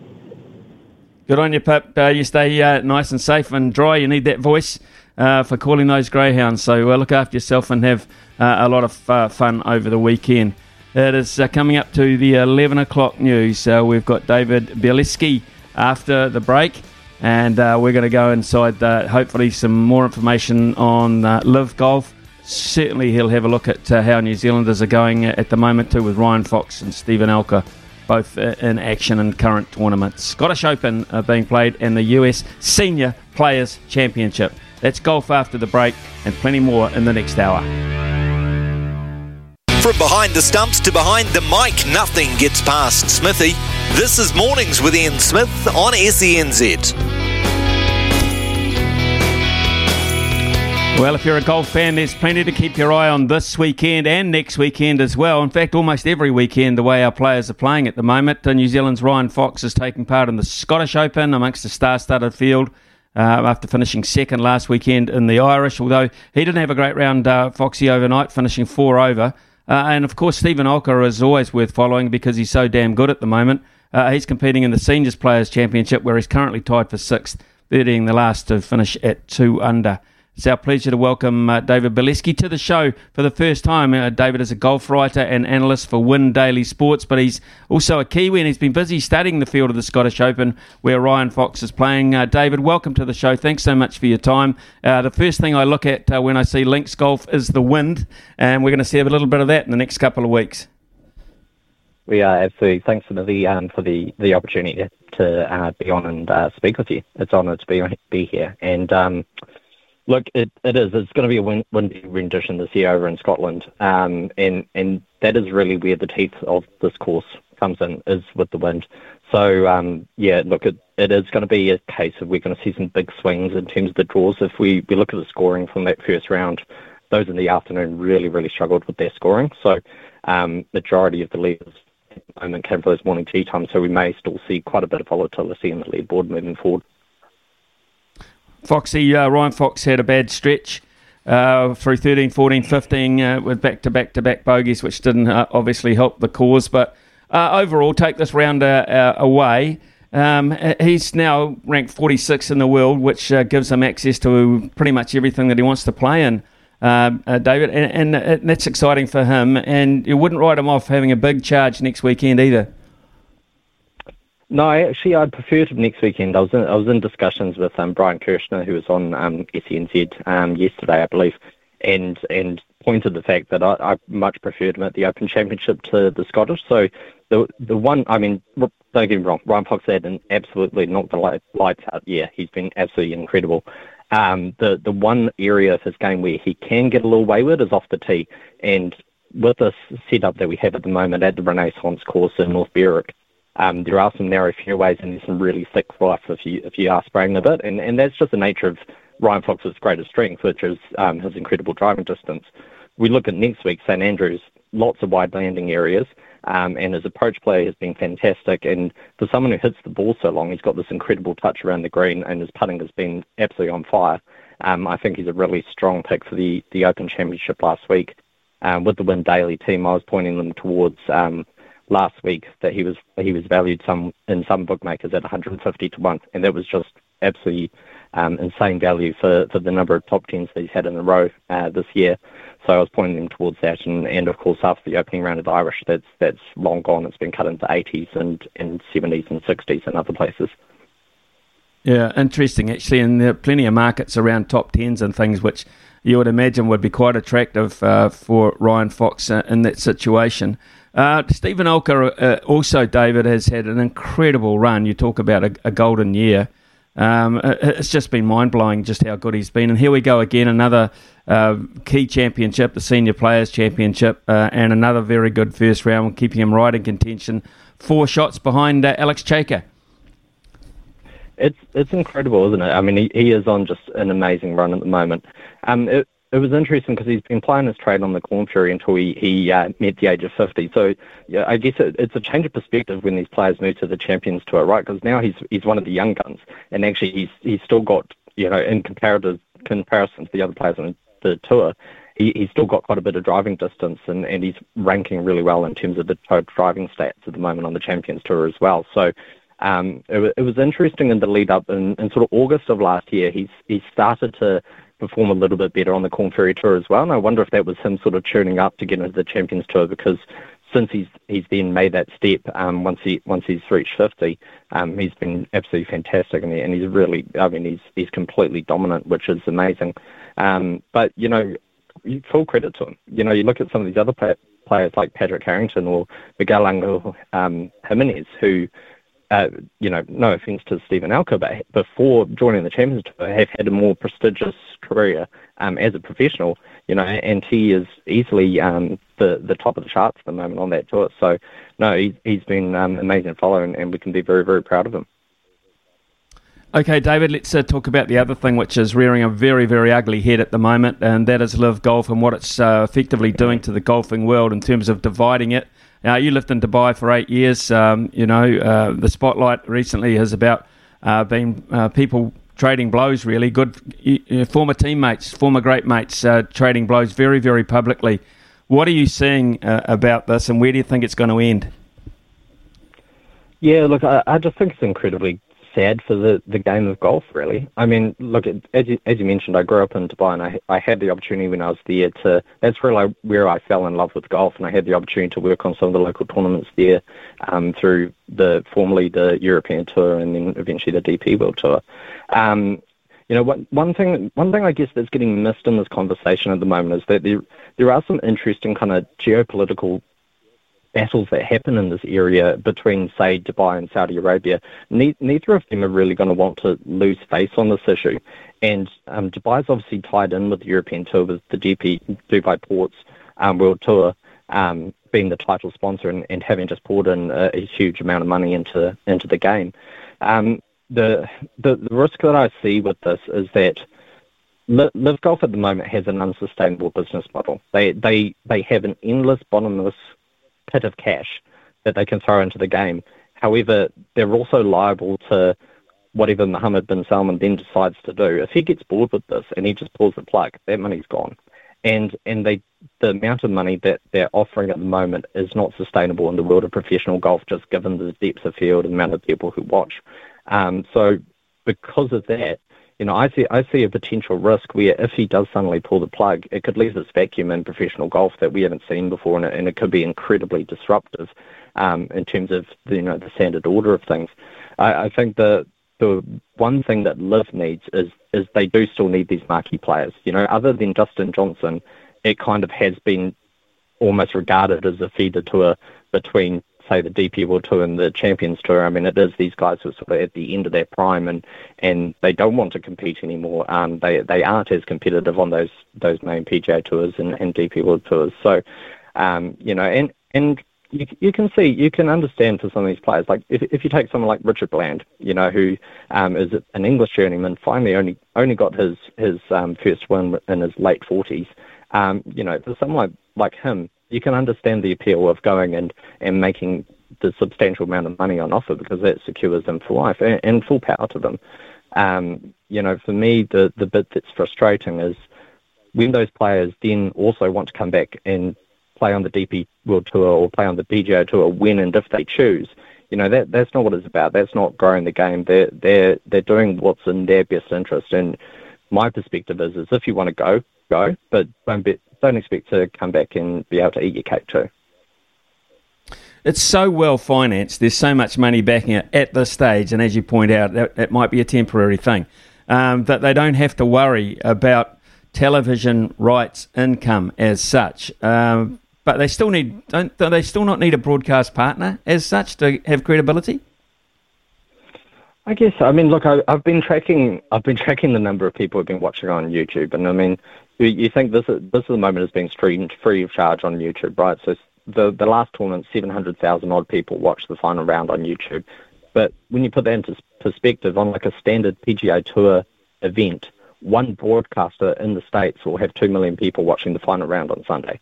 So they're they're not getting the viewership, and and that is because the players, but also it's not appealing. You know, as a as a fan, and, and you know you you know you can speak for yourself, Smithy, but for, for me as a fan, I want to watch the best in the world compete at these historical courses that say Tiger Woods have won, or that Mark O'Meara has won, or that Jose Maria Olazabal has won on. You know, so some of these legends of the game have this history and prestige and this legacy, and that's the thing that LIV can't buy. Is they can't buy some of these tournaments. They can't host a tournament at the Memorial. They can't have the Scottish Open. They're kind of these no-name events, and, and as a fan, if if a guy who's winning a golf tournament is earning two million dollars or if he's earning four million dollars, that's that makes no difference to me. Like both of those numbers sound like big numbers to me, and I don't I don't really care. That's not the appeal. Um, the the appeal for me is, is the history and the prestige that comes with some of these tournaments and who's going to add to their legacy. And and that's the one thing that the PGA Tour and the DP World Tour do have and LIV won't be able to buy unless they bought one of these tours outright. Yeah, interesting. Uh, what will be also interesting this week is when the pairing, well, early next week, when the pairings come out for the opening two rounds of the Open Championship, mm. because it is significant this time round, David. It is the 150th. It's going to be marred with um, mm. with a little bit of animosity, I fear. But uh, when we see who like McIlroy is playing with, uh, for instance, uh, being one of the most outspoken of the group, Justin Thomas as well uh, there could be some frosty pairings, some uh, some quite cold atmosphere around some of these groups. They, they could be. I don't think R&A would be outwardly. You know, they, they've they've got kind of a prestigious reputation. I don't think they're outwardly going to be going to trying to create those rivalries and, and put players between groups. Um, for for me, you know, in terms of my analysis and what I do with the Win Daily Sports team, um, where the tee times becomes really interesting is that I'm always looking for an edge in terms of where the players are teeing off and the weather draw, for example, and especially in Scotland, you can see these big swings where you know, if the afternoon tee times on the Thursday have light winds and then the Friday morning it's going to be soft and wet and, and still, you know, they, they can pick up the significant edge over the other group. So that that's where the tee times become really interesting for me and, and you can get an edge um, in terms of these markets. But um, yeah, look, I, I, I don't think in terms of hearing there'll, there'll be much animosity. I mean, we, we've seen these players sort of bump shoulders a little bit in terms of um, the, the US Open, you know, where they were allowed to play, and, and that all went fairly smoothly for the most part. Um, there was a there was a few frosty press conferences, um, but you know, all that I think is doing for fans is just further disenfranchising them from these guys, and, and you know, it, I, as I said, I can understand why some of them have gone over to the to the LIV tour. Um, but when you're watching and observing them in these press conferences, you know, you do get the vibe that these are kind of the, the bad guys, you know, like, and they're, they're the ones who are, are deserting the main tour of golf. Um, they're, they're not doing themselves any favours by any means. So, and those sorts of people in the past uh, have not fallen uh, into favour with uh, the people at the Masters, the Green Jacket Brigade, David. So, uh, it's a little bit of time before decisions have to be made because this is a tournament where invitations are actually sent from uh, the, the Masters people. What do you think their stance will be? Um, I, I think that they will. They've got time on their hands, right? I mean, after this this next major at the Open next week, we've got the nine month break until the Masters next year, and, and the the problem for the LIV guys is the world ranking points at the moment because the LIV Tour the the rounds are only 54 holes, um, and and there's a process in terms of actually making an application to the official world golf rankings, um, in, turning, in terms of earning points for these events. Um, that application, I understand, has been made, but it's, it's a, like a year process for that to kind of happen. So all the time that these guys aren't playing on main tour events, the, their world ranking is going to drop fairly steeply. Um, and, you know, you'll find that many won't actually be in a position to qualify for the Masters who are currently on the LIV tour.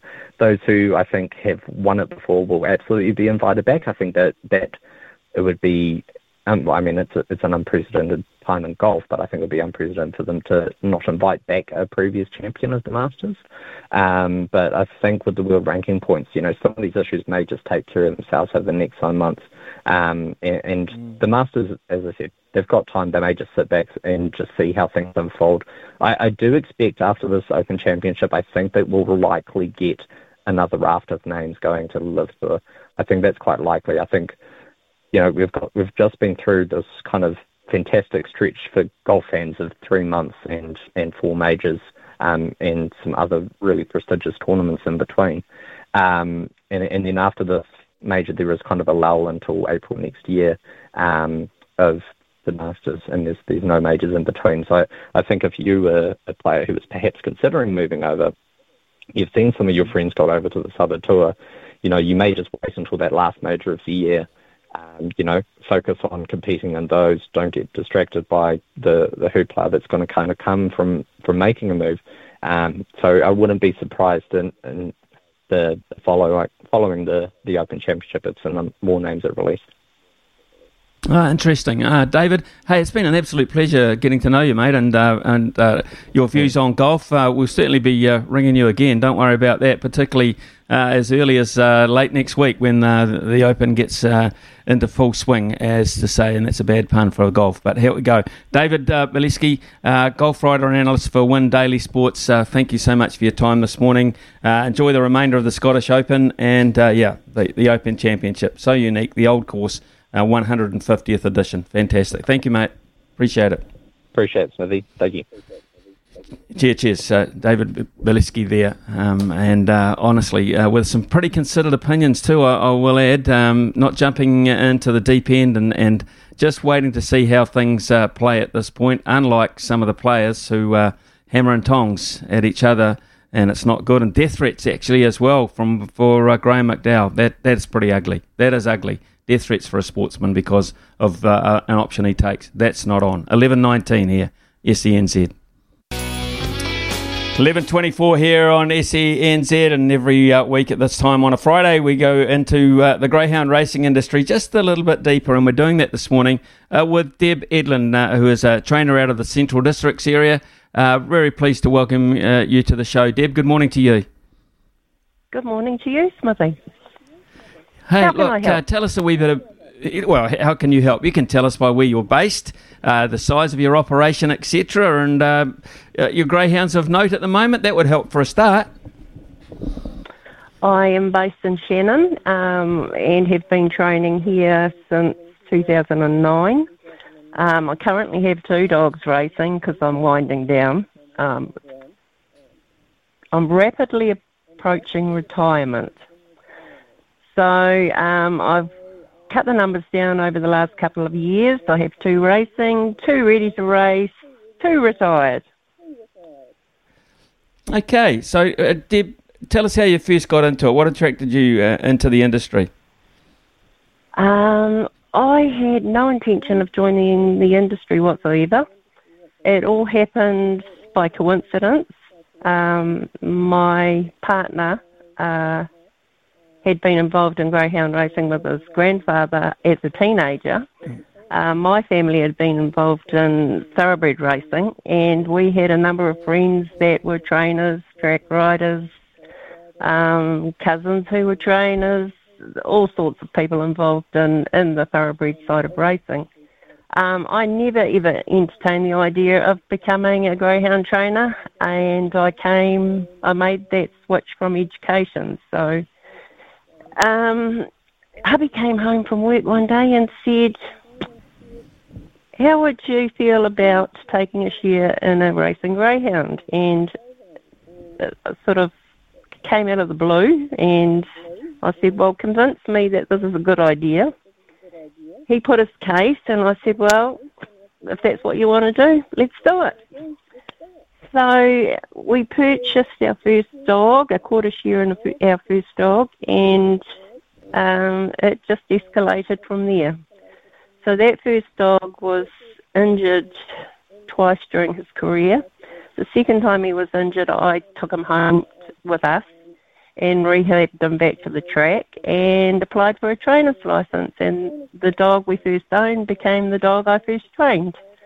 Um, he died in old age from osteo uh, sarcoma, and the rest is basically history. I was obsessed.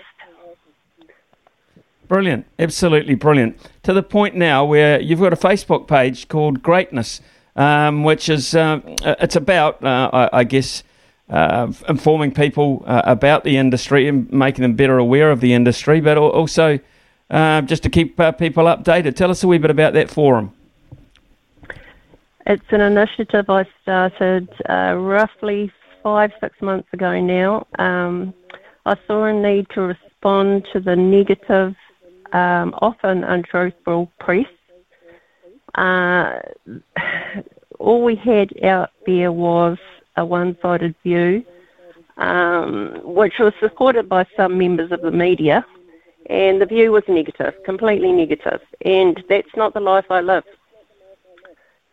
So I decided to take matters into my own hands and start to get accurate information out to the public. Um, we've now hit roughly 600 members um, from all walks of life adopters, rehomers, trainers, you name it, they're all in there. Um, we have professionals on board as well. We have a number of vets and vet nurses in our membership. We have um, a member from the SPCA. We have a wide range of views, and we discuss everything from birth to death. The only thing we don't discuss is uh, odds, racing itself. We don't have racing replay videos. We don't talk about Mm. who's going to win the last race at Manawatu, but everything else is on the table. Fascinating. Uh, that is Greytness, G R E Y T N E S S. Uh, so look for that uh, on the Facebook page. Uh, Deb, fantastic. Uh, um, sad to see that you're, you're, bowing out in terms of training, but uh, quite clearly you're going to be very much part of it with this particular forum as well. And nice to catch up with you and hear your enthusiasm. Thank you so much for your time. Thank you, Smithy. You have a fabulous day. And you too. And you too, indeed. Deb Edlin there out of Shannon. Lovely little place, Shannon too. Uh, nice little point between Levin and uh, Palmerston North on the back roads there, and a hive of activity, I'm sure. So uh, that was Deb Edlin, and we'll have another Greyhound Racing personality next week uh, around the same time on the same day, Friday. Uh, we're heading into the news now, but we've got a hundred bucks to give away just after that to you guys and gals. If you're interested in uh, calling 0800 150 811, opportunity for you to pick up 100 bucks from the TAB to spend over the weekend. Smith's had a good match here. Stumped by Smithy. Ian Smith really is top class at his job. Yeah, it's time to pad up and grab your bat one more time this week on SENZ Mornings here with Ian Smith and producer Logan Smithy. Of course, had another stumping yesterday, so we're up to $100 there in the TAB bonus bet. That is up for grabs. That's what you could win today. Smithy joining us first at the crease. We're going to H Town, Hamilton. Jade, come in, mate. Hey guys, how are you? Yeah, we're good, Jade. We're really good, uh, and uh, looking forward to perhaps giving you the hundred bucks. I know this is uh, the line's lit up, so you uh, managed to get to pole position very skillfully. So congratulations on that, um, Logan. What are the subjects today, please? The subjects for you today, Jade, and everyone else listening in, if you want to play along at home, tennis, golf, and basketball. Take your pick, Jade. Uh, we'll have a cricket basketball today, eh? Oh, love it. Okay, first question for you, Jade. The Auckland Tuatara are currently top of the NZ NBL standings, the Sal's NBL. Which team is second? Uh, that would be. Tuatara first. We'll go with the uh, Sens, Sens Nuggets, is it? One of the worst things I have ever seen done on a cricket field. I'd love it. Love to say it's the SNZ Otago Nuggets. No, they're in the middle of the pack there. Smithy, over to you. Right, okay. Um, it's not Manawatu. It is not Hawke's Bay. It is not Otago. I don't think it's uh, it's no, nah, it's it's not Franklin. I, I, I think I'm going to go with a bit of a surprise packet here because I, I think we talked about it with uh, uh, our basketball correspondents earlier in the week. I, I think it might be the Taranaki Mountaineers one of the worst things I have ever seen. Oh. Done on a cricket field. I like what you were thinking there, Smithy. It is the Nelson Giants. They're eight and four. They're uh, turning things around, looking pretty good there. So, uh, Hugh Bainan, if you're listening in there, I know you're pretty stoked about that, mate. Second question uh, to you, Jade. The NBA is in the middle of their free agency frenzy. Which team did the Utah Jazz trade Rudy Gobert to? No. Rudy Gobert. Yeah. Minnesota Timberwolves. Just a couple of chips down the wicket, right in the slot, and away it goes. Was that an out and out guess there, Jade? Just a stab in the dark, mate. Love it, bro. That that's that's great stuff from you. Of course, uh, Rudy Gobert uh, the player famous for rubbing his hands all over the reporters' mics while making fun of COVID, and then two days later, the whole league shut down. Uh, last question. Everything's still on the line there. You're looking good here, Jade. The Golden State Warriors are the current NBA champions after beating the Boston Celtics in the finals last month. How many NBA titles has the franchise, that's because of changed their name twice, or, yeah, uh, how many NBA titles has the franchise won in their history? I know they won a few way back when. They got seven. Mm. Oh, Just a couple of chips down the wicket, right in the slot, and away it goes. Cold, calculated, precise. That is you, Jade from Hamilton. Well done, mate. The $100 TAB bonus bet is all yours. Yeah, awesome. Cheers, guys. Cheers to that. Yeah, congratulations to uh, to you, Jade. Uh, I wouldn't have got the last one, um, and probably wouldn't have got the other one either. So you you'd have nailed me anyway. Um, but I, I'm glad that you've won it by getting the right answers rather than me just getting the wrong ones. So hey, enjoy that the hundred bucks. Um, and invest it wisely, mate, uh, as well, and uh, turn it into 500. That'll be absolutely fantastic. Have a great weekend watching sport as well. And to the other people who called and missed out this morning, we'll be back on uh, Monday morning with uh, 50 bucks because Jade took the hundy. All the best, mate. All the best. Um, stay on the line. Brian We'll get your details too, just by the by. Uh, we'll come back uh, with Greg O'Connor very shortly, um, and we'll try and squeeze a couple of texts in if we possibly can. It's getting a bit tight. From the harness racing industry as uh, we end the week on air. Uh, Greg, uh, headquarters in Christchurch, pretty busy over the weekend as per the norm at this time of the year. Yeah, morning to you, Smithy. Uh, it is uh, Friday night action again tonight at Addington Raceway uh, and Sunday, as is uh, the case for the next couple of months. Uh, last week we had a bit of luck with the tip, Smithy, so I'm um, quite happy to uh, to roll into this week and, and try and find another couple for you. And there was a little bit of value about them now. My moment's now around six or seven dollars. Uh, I mentioned young Sam Thornley; he's just flying at the moment. Mikey McGuire was a similar type of price. So uh, yeah, Addington tonight. J.R. Bromack was a winner last week. He didn't get there by much, but he's only had two runs in the last two years, Smithy, he, he definitely will be improved from that. So I think J.R. Bromack can uh, can go pretty close. And another horse I like tonight is Maui. Now it's off the front in the trot race number six, horse four. If Maui's able to find the front and dominate, uh, I, I, think it can take some beating in that too. So I think it's race five, number four, race six, number four, uh, the two best bets. Smithy, um, I'm doing it really hard at the moment. I've found uh, my way over to Queensland. I'm standing on the Albion Park track because it is the TAB uh, Constellations, their big carnival. And tomorrow night they have a couple of huge races. Uh, they have a, a, race called the Rising Sun, which has uh, two three-year-olds in it and a mare. The race won last year. Uh, by Amazing Green. Now the three-year-olds draw one and two, and the the only mare in the race draws barrier three uh, Ladies in Red. Now, she'll be the favourite for the race. She's trained by Emma Stewart and she'll be hard to beat. But I'm tipping a horse called Better Eclipse, uh, number 13. So it's race 8, number 13. Horse that won uh, the Chariots of Fire around Menangle is uh, trained by Jess Tubbs and her partner Greg Sugars, who's a gun driver, outstanding driver. Outside second row won't be easy, but Sugars will put this horse in the right spot. It's around seven or eight dollars, so uh, I think it's a terrific each way in the big uh, the big rising sun here at Albion Park on Saturday night. So uh, you visited the Breakfast Creek Hotel yet, Greg? Um, yes, Smithy. Yesterday was my first day, and it'd be fair to say, um, yeah, it's quite a nice establishment. Yes. Absolutely, a, a, fantastic establishment, a uh, real hive. Uh, I've got to say, Greg. So, does that mean you, you won't be with us on uh, Saturday, on Sunday at uh, midday for Trot Talk?